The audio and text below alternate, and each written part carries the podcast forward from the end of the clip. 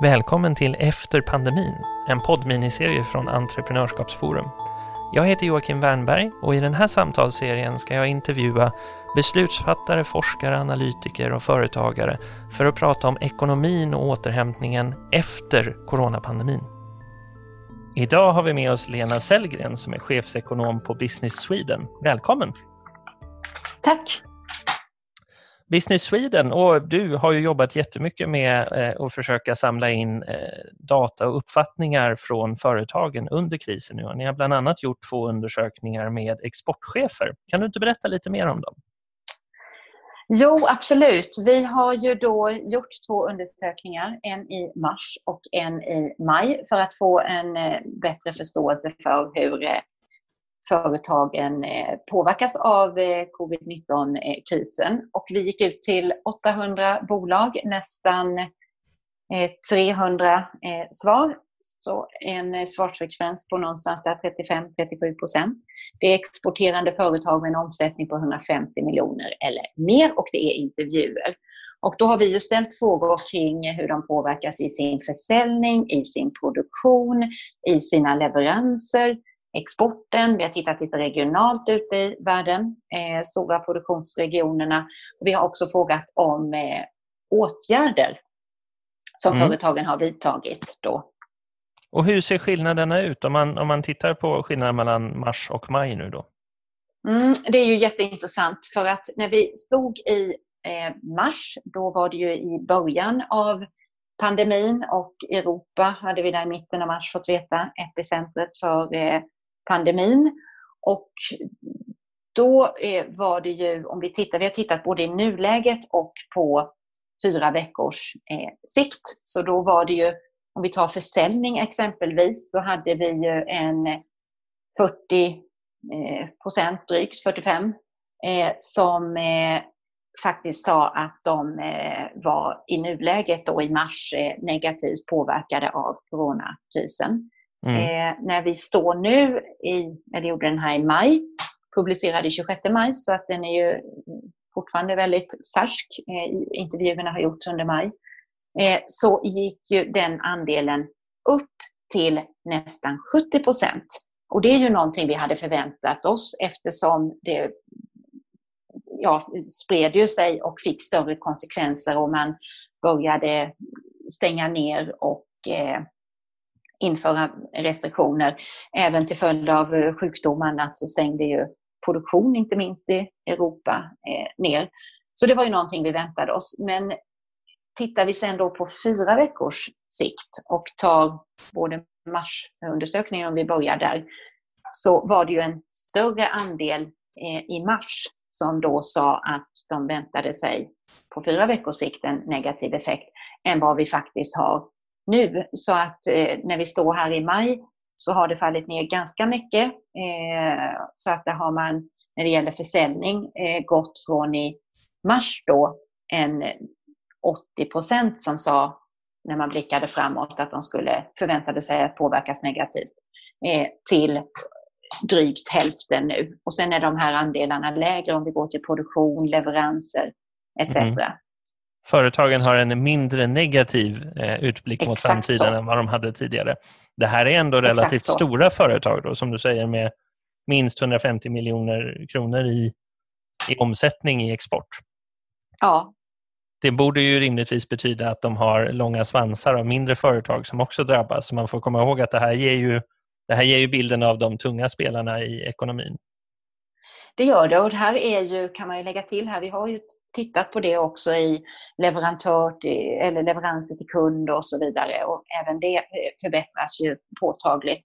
Vi har också ställt eh, frågor kring vilka eh, åtgärder man har vidtagit och då är det också lite intressant att se att det är ju 90 procent nu, lite drygt, som har en åtgärdsplan eh, för att hantera eh, covid-19-krisen. Mm. Eh, och åtgärder som de har vidtagit kanske också är förväntat, men ungefär hälften har ju dragit ner sin produktion. Mm. Eh, de har utnyttjat korttidspermittering, hälften ungefär. Däremot när det gäller varsel så fick vi här i majundersökningen 12 procent som då har eh, varslat. Den tror jag kan, vi har ju sett senast idag då när vi spelar in 17 juni. Mm. Eh, varsel som kommer och kanske att industrin har nyttjat i stor utsträckning eh, den här möjligheten att korttidspermittera. Eh, men i alla kriser så ser man över sina kostnader. Man vet inte riktigt hur framtida leverantörskedjor ser ut eller kommer att se ut. Kanske nya affärsmodeller. Så hela den omstruktureringen och efterfrågan naturligtvis som är jätteviktig för bolagen. Hur mycket kommer det igång ute i världen? Finns efterfrågan där? Men det tillsammans tror jag gör att vi kommer under hösten eller framåt här att se en del varsel. Och det mm. kan ju spilla över, inte bara på industrin, utan mycket av industrin, eh, tjänster som genereras kommer ju mycket från industrin. Så jag tror att det tar med även i tjänstesektorn och finns vissa av eh, eh, inte minst fackföreningarna som, som säger nu att nej, men det kan nog väntas att det spiller över även då på tjänstesektorn, på IT, eh, annat som vi tänker ändå är det som kommer framåt för alla ska digitalisera och vi rör oss mm. mer in mot det. Underleverantörer har man ju faktiskt också stöttat. Ungefär en tredjedel av bolagen säger att de stöttar underleverantörer. Man brukar säga att man är inte starkare än den eh, svagaste länken i sin leverantörskedja, mm. vilket innebär att det här är ju viktigt och eh, något som eh, jag upplever när jag deltar i olika rundabordsdiskussioner, webbinar ute i världen att bolagen säger att det är viktigt att man jobbar väldigt, väldigt nära sina eh, kunder och i leverantörskedjan för att det hänger ju ihop. Just det. Så det är ju avgörande för att man ska kunna eh, fortsätta med sin affär naturligtvis. Ni ställde också frågor i undersökningen om utbildning och kompetensutveckling. Vad var, vad var tanken bakom dem och hur tolkar du resultaten kring de frågorna? Ja, men där var ju också tanken kring eh, hur företagen eh, agerar. Här är det så att man har möjlighet att eh, nyttja det här tillfället, kanske för att ställa om med ja, utbildning, kompetensförsörjning. Och där är ju kanske lite blandade resultat och kan se olika ut i olika branscher beroende på eh, hur de, de, ekonomiska förutsättningarna ser ut. Så kortsiktigt så kan det ju kanske bli att det snarare eh, inte blir sådant man eh, investerar i. Så det återstår väl lite att se vad som kommer att komma ut av det. Annars är det ett väldigt bra tillfälle om man kan investera i eh, utbildning.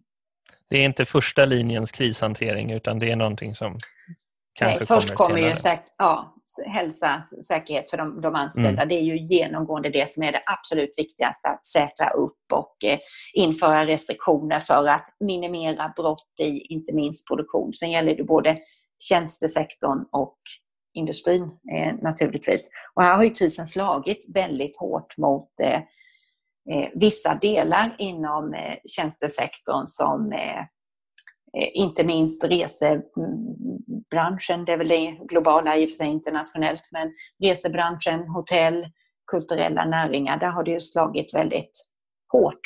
Men kanske också sådant om det inte blir för långdraget här och vi kommer igång i ekonomierna och aktiviteten går upp, vi börjar konsumera mer, så kan ju det förhållandevis snabbt komma tillbaka slår det ut mycket av industrin och eh, konkurser när det är större kapitalinvesteringar så tar det ju längre tid att komma tillbaka. Så det är väl det vi absolut inte vill hamna i, att för många företag går i konkurs, arbetslösheten sticker i höjden eh, och vi kan få risk, eh, om det blir långvarigt, för persistenseffekter. Och, och då har vi en utmaning. Så det är väl det många regeringar går in med massiva stödåtgärder här för att hålla företagen under armarna. Mm. Du har ju på flera sätt eh, varit inne på det att det, effekterna av krisen kommer ju i någon sorts vågor. Det är inte omedelbart så att vi kan avläsa vad som har hänt nu och sen säga att eh, sen går vi tillbaka till något normaltillstånd. Utan vi kommer ju landa i någon ny typ av normaltillstånd och det har vi pratat ganska mycket om här i den här poddserien. Men mm. utifrån ditt perspektiv och de här undersökningarna, vad ser du, och där är det svårt att veta, men vad ser du för breda drag i utvecklingen efter pandemin? Vad kommer vi landa i för nytt normaltillstånd om man tittar på världshandeln? Ja, vad kommer vi landa i här? Ja, men då har vi ju kanske kan lyfta tre delar i det här. Dels att vi sannolikt kommer att se mer av förvärv, konsolidering. Det tror jag är en, eh, en viktig del.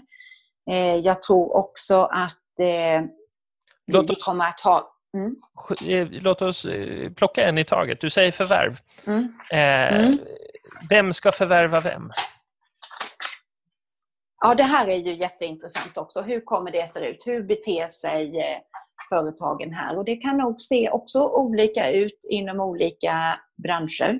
Många mm. av de större bolagen sitter ju faktiskt med en del eh, kassa. De har möjlighet här eh, att eh, gå in. Det kan ju vara i leverantörs eh, eh, alltså sina ja, leverantörskedjorna helt mm. enkelt mm. och att minimera i risk. Så det skulle vi ju eh, kunna se.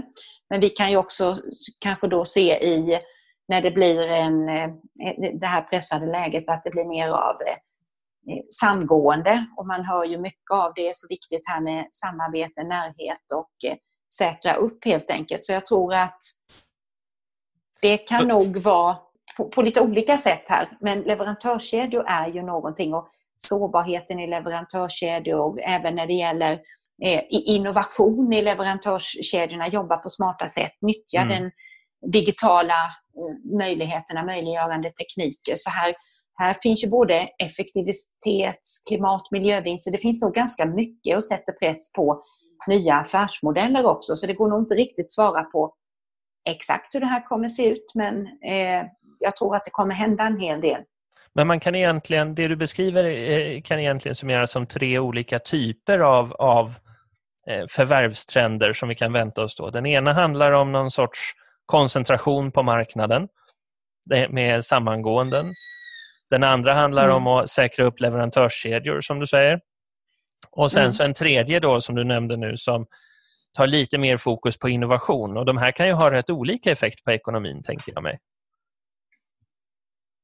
Ja, det kan de ha, absolut. Och de går väl lite kanske ihop också. Att man kan se att de Eh, inte helt isolerade från varandra.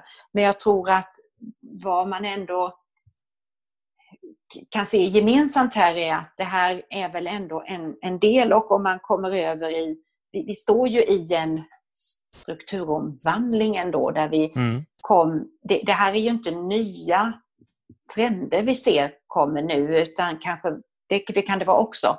Eh, och i beteendeeffekter som kommer in. Men om man tänker många av de globala trenderna vi hade redan innan krisen kommer ju accelerera och förstärkas nu. Och där tror jag att vi har hela digitala transformationen av hela samhället. Vi har pratat mycket om digitala transformationen inom industrin, möjliggörande teknikerna, använda mm. detta. Nu rullar vi ut också i 5G som kanske är mycket inom det industriella.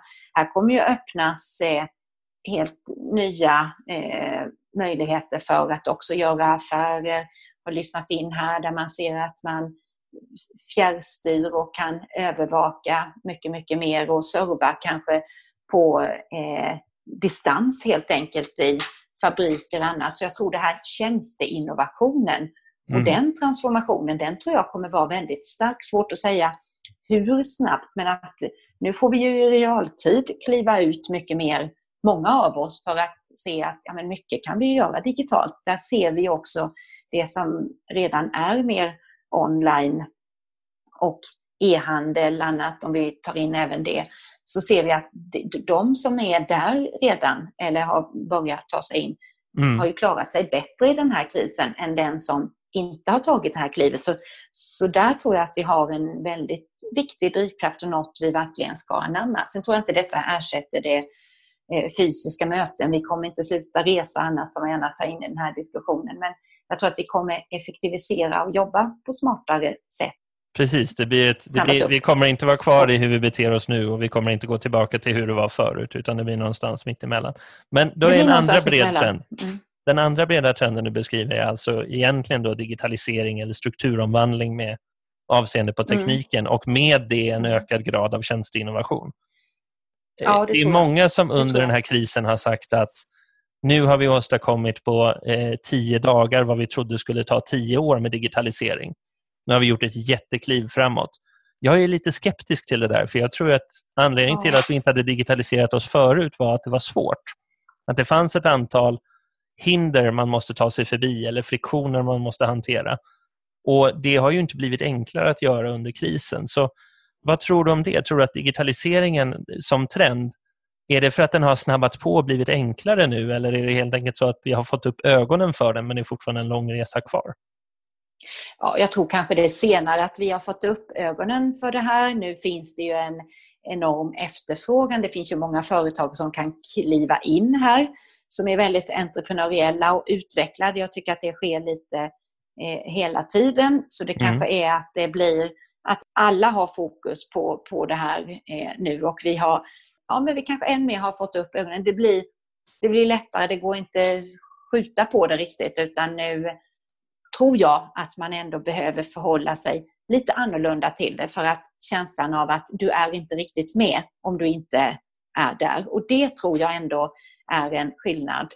Sen är det ju så i teknikerna, det som utvecklas, ja på marginalen kan det kanske snabba upp lite för att efterfrågan har ju blivit kraftigare måste man väl ändå säga nu när mm. vi, vi ser möjligheterna och det, det som finns. Så jag tror fler faktiskt har fått det. Och nu eh, blir det väl mer anekdotiskt men eh, ändå läst och sett hur eh, man även får från statistik men in just med äldre som inte tidigare har kanske beställt hem mat på samma sätt som tidigare faktiskt gör det nu och för att man har nästan tvingats in i det. Och det var kanske ett enkelt exempel men ändå att det, det sker nog vissa förändringar och sånt som kommer i viss utsträckning att permanentas och eh, finnas kvar. Så jag tror väl mer på, eh, om man drar det också till beteendeförändringar och eh, resande och inte mm, minst mm, affärsresande. Mm. Där tror jag att sånt, vissa saker som går att lösa eh, digitalt och den typen av möten, det, det, man kommer nog minska en hel del på affärsresandet. Sen är det svårt att säga, är det 20-25 procent eller någonting helt annat. Men eh, det, vissa möten är ju också nödvändiga när du mm. jobbar kanske då med, med brainstorming, eh, innovation och projekt där det eh, kräver mer eller mindre en, en fysisk närvaro. Så det, kom, det kommer inte ersätta, men jag tror att som ett tydligare komplement så kommer vi nog det har blivit en högre prioritet för företagen att ta sig an den här digitala eh, strukturomvandlingen? Ja, det tror jag om man inte gjorde det innan. Och sen mm. tänker man väl hela retail-sektorn som kämpade mm. redan eh, tidigare så kommer vi ju ha... Där, där ser vi ju eh, effekterna, ty mm. tycker jag att man börjar mm. kunna göra ganska tydligt att eh, det är nödvändigt. Sen tycker jag du har en bra fråga där med går, kommer det gå snabbare nu. Eh, det kanske är så att vi, tar ett steg, det blir, eh, det blir fler som blir medvetna om det här samtidigt. Så det är möjligt att i det avseendet gör att vi kan gå lite snabbare framåt. Men det här tar ju ändå tid att utveckla det här och jag tror också de här tjänsteinnovationer som vi pratar om och kanske nya typer av jobb och affärsmodeller, mm. det kommer ju utvecklas och i nära eh, samarbete, samverkan med eh, kund. Det tycker jag också är något vi hör ofta eh, på Business Sweden i dialog med kunder att det här med samarbeten världen över, det är av olika skäl väldigt viktigt och eh, det som kanske är en framgångsfaktor för goda affärer. Mm. Och eh, Det för oss väl till en tredje trend som jag har hört dig prata om i de här sammanhangen. Mm, regionalisering kanske. Har Precis det tänker jag på. Globaliseringserans tid förbi. Ja, och där är ju också intressant och vi har dykt ner lite i det här. Det är många andra som har gjort eh, också av internationella organisationer, konsulter med mera. Så det är klart att som jag ser det, vi kommer ha en global värld. Men med ökat inslag av eh, eh regionalisering. Och, och vad menar det... du, bara för, för lyssnare som inte är insatta, vad menar du med regionalisering här? Ja, då tänker jag att det, det vi ser när vi tittar på det, det är att man, man drivs ju mer och mer av eh, eh närhet till kund och teknologi. Mm. Vi har ju idag, om man eh, vi har en allt mindre andel av produktionskostnaden som utgörs av lönekostnad. Så av det skälet så har du inte samma värde av att kanske välja ett lågkostnadsland. Det finns några några branscher såklart där det fortfarande kan vara drivande. Men det är ju också så att lönerna, ta Asien exempelvis, de stiger ju gradvis också så att du inte har samma vinster där. Så att just att möjliggörande tekniker och så vidare eh, gör ju att vi eh, ser allt mer av eh, en lokalisering, om det är ett större bolag, då finns man åtminstone i de tre stora produktionsregionerna Nordamerika, Europa och Asien. Sen kan man ju också finnas i andra delar av världen, Mellanöstern, Afrika, Sydamerika, men åtminstone de tre. Och det här kan ju gå åt båda håll, för det blir ju ganska kostsamt för företagen såklart att ha kanske olika infrastruktur i de olika regionerna. Men man mm. är på marknaden för att serva eh, sina kunder och marknaden där. Och där har vi ju sett, vi gjorde tillsammans med Kommerskollegium en intervjuundersökningar med svenska företag där vi eh, såg på hur de i sina internationaliseringsstrategiska beslut påverkas av den ökande protektionismen. Det var huvudfrågan, men där man mm. också ser, för det, det en faktor som också gör att det blir mer av regionalisering. Du måste finnas där ute för att det ska kunna fungera smidigt. Och sen kommer kanske pandemin och med ytterligare påtryckning i det här. Mm. Men där, där företagen då säger att en fördel, det var inte skälet om vi tar USA exempelvis, Eh, man har inte valt att etablera sig, att finnas på plats för att undgå just handelshinder. Men man upptäcker ju att det är en oerhörd fördel när man är eh, på marknaden. Mm. Och också när det gäller här i pandemin är det ju bolag som eh, har då en, en global, och nu pratar jag om de som är lite större, är man en mindre aktör så har man ju närvaro på kanske en eller några få mm, mm, eh, mm. marknader. Eh, men, men då kan man ju se när det nu öppnade upp i eh, Asien så kan du ju nyttja det i dina leverantörskedjor också. Så jag tror att det, jag tänker där är att vi, vi kommer ha det globala. Det är en global eh, eh ekonomi som vi har. Det hänger fortsatt ihop, men mer av regionala inslag. Jag tycker en intressant aspekt att ta in här är att när vi just tittade på Asien och vi mm. tar eh, lite statistiken som begränsar oss, men när det gäller varuhandeln så sker idag ungefär hälften av handeln inom asiatiska regionen. Och eh, det var inte så länge sedan som vi bara hade 20 procent, vilket innebär att det här har ändå ökat relativt snabbt. I både Nordamerika och i Europa så har vi ju kanske 65-70 procent av handeln som sker inom Eh, regionen. Och då ser man att då har ju ändå Asien eh, tydligt här, som ligger före många andra regioner, Sydamerika, Mellanöstern och så vidare, och gått upp i värdekedjan så att du har också möjlighet att vara mer eh, regional eller lokal i det avseendet. För att kompetensen, du går upp i värdekedjan helt enkelt. Just det. Men då för att förtydliga, det du beskriver egentligen, det, det du kallar regionalisering är ju någon sorts omdispositionering eller omdistribuering av den ekonomiska geografin i världshandeln. För att regionalisering av större ja, företag som etablerar mm. sig i flera olika länder, det är ju också en globalisering. Mm. Mm. Det är bara att man, ja. man rent praktiskt förändra logistiken.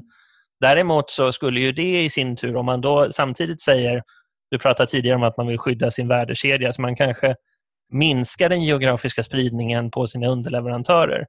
Då skulle ju det, de här två i kombination, om jag förstår det rätt, kunna betyda att stora företag etablerar sig i fler länder samtidigt som små företag får svårare att ha kontakt med stora företag i andra delar av världen utan snarare får, får hela tiden får en mer lokal marknad. Är det en tänkbar kombination av de här två trenderna? Ja, det kan man väl fundera kring. Det här, det här är ju någonting som pågår också som vi säkert eh, oaktat den här krisen eller inte kommer se liksom utkristalliseras mer över hur ser det ut? Mm. Är det nya typer av affärsmodeller? Är det möjliggörande tekniken? Och där kan vi ta in med 3D-printingarna, det kanske inte är så stort idag, men när det kommer så, så tror jag att vi kommer att se förändringar i våra handelsmönster som då mm. drivs såklart av att det är andra faktorer som blir viktiga för företagen. Jag tror också där i samarbeten och när det gäller att eh, eh, leverantörerna är ju jätteintressant. I vilken utsträckning kommer detta att förändras? Vi pratade om hur kommer vi se mer av förvärv, uppköp eh, för att då det. säkerställa. Det finns ju bolag som säger att nej, men det, är vår, det är vår styrka, att vi, vi skulle aldrig riskera att ha en svag eh, kedja där med våra eh, leverantörer. Så jag kanske tycker att det är lite för tidigt att peka ut hur det kommer se ut, men jag tycker mm. krafterna ändå är tydligt med att eh, närhet till marknaden, alltså kund, kundnära och eh, eh teknologin är drivkraft det här som gör att lokaliserings etableringsbeslut nog kommer att se eh, lite annorlunda ut i framtiden.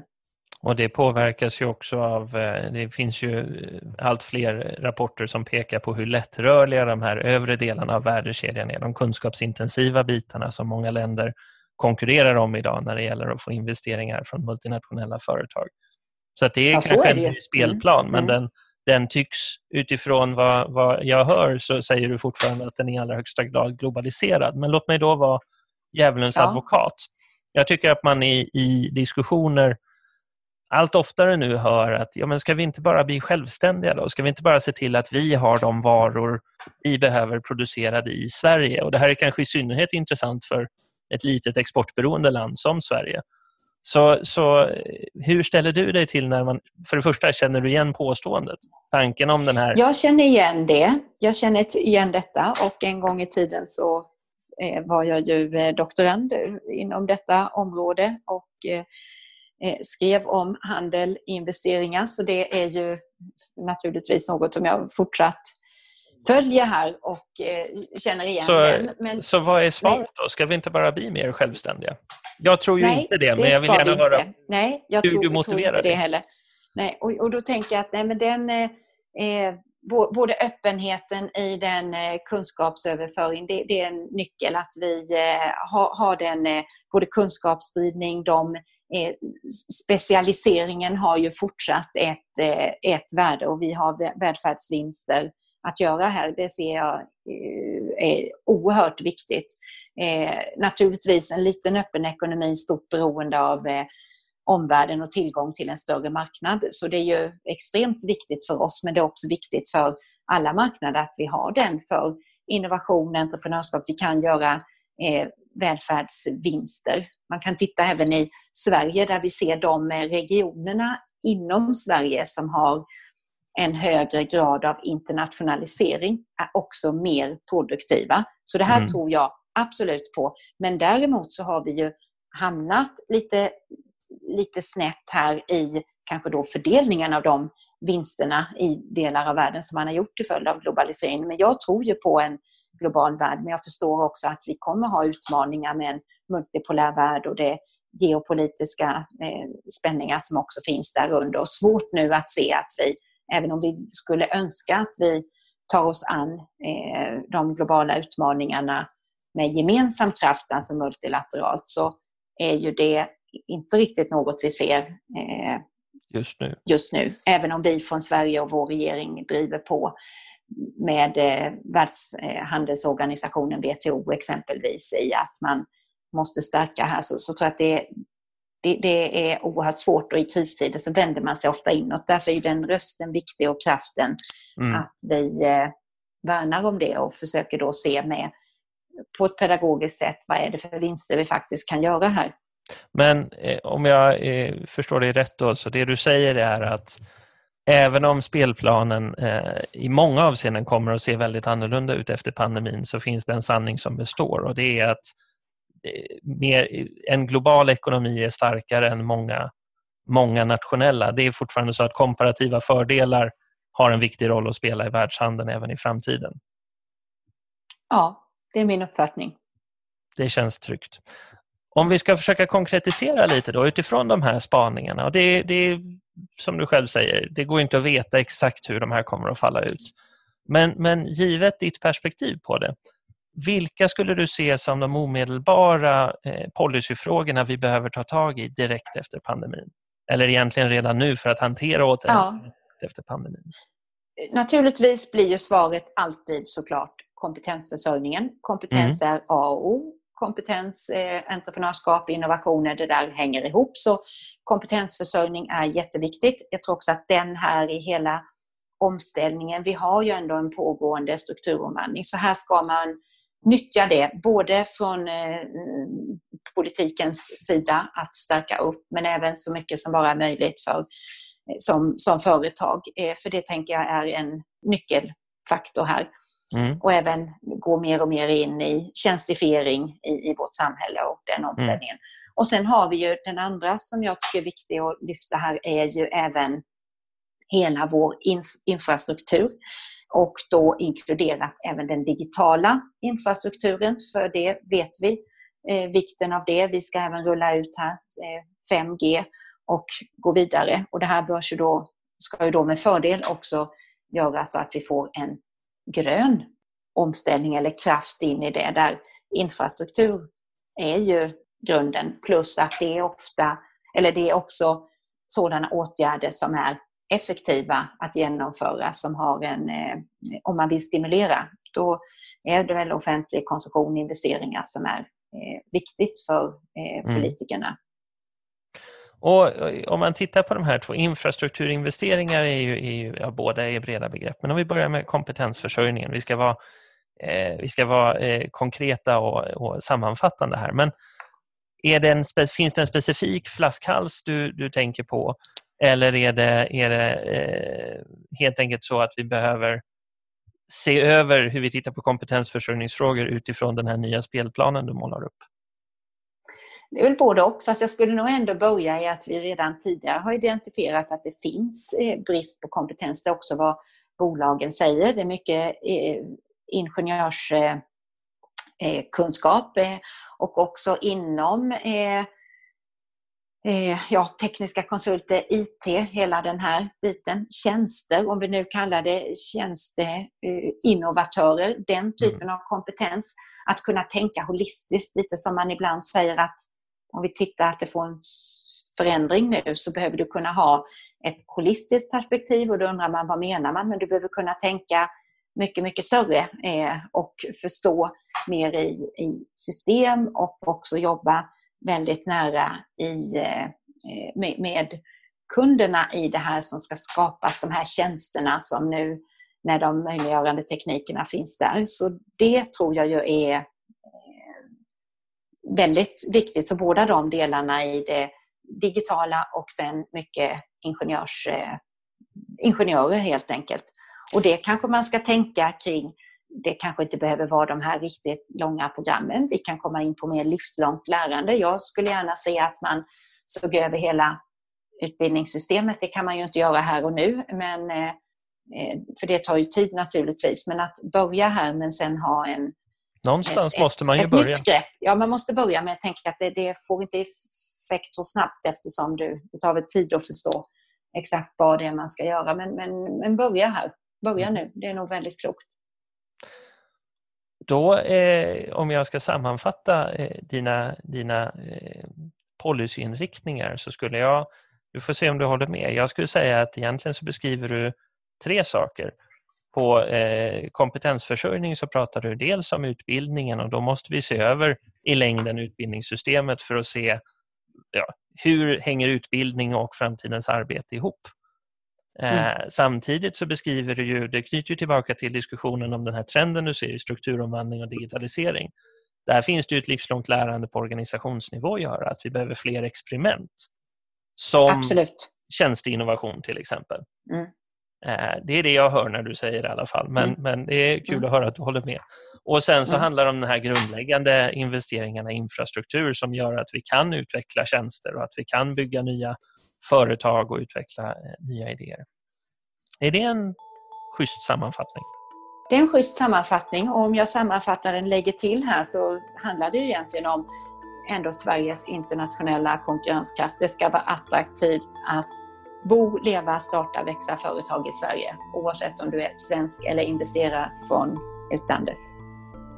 Det tycker jag var bra slutord. Snyggt inklämt. Tack så mycket för att du var med. Tack! Tack för att du lyssnat på det här avsnittet av Efter pandemin som är en poddminiserie från Entreprenörskapsforum. Det här är en del av ett större projekt vi gör och på vår hemsida hittar du en särskild undersida som heter just Efter pandemin.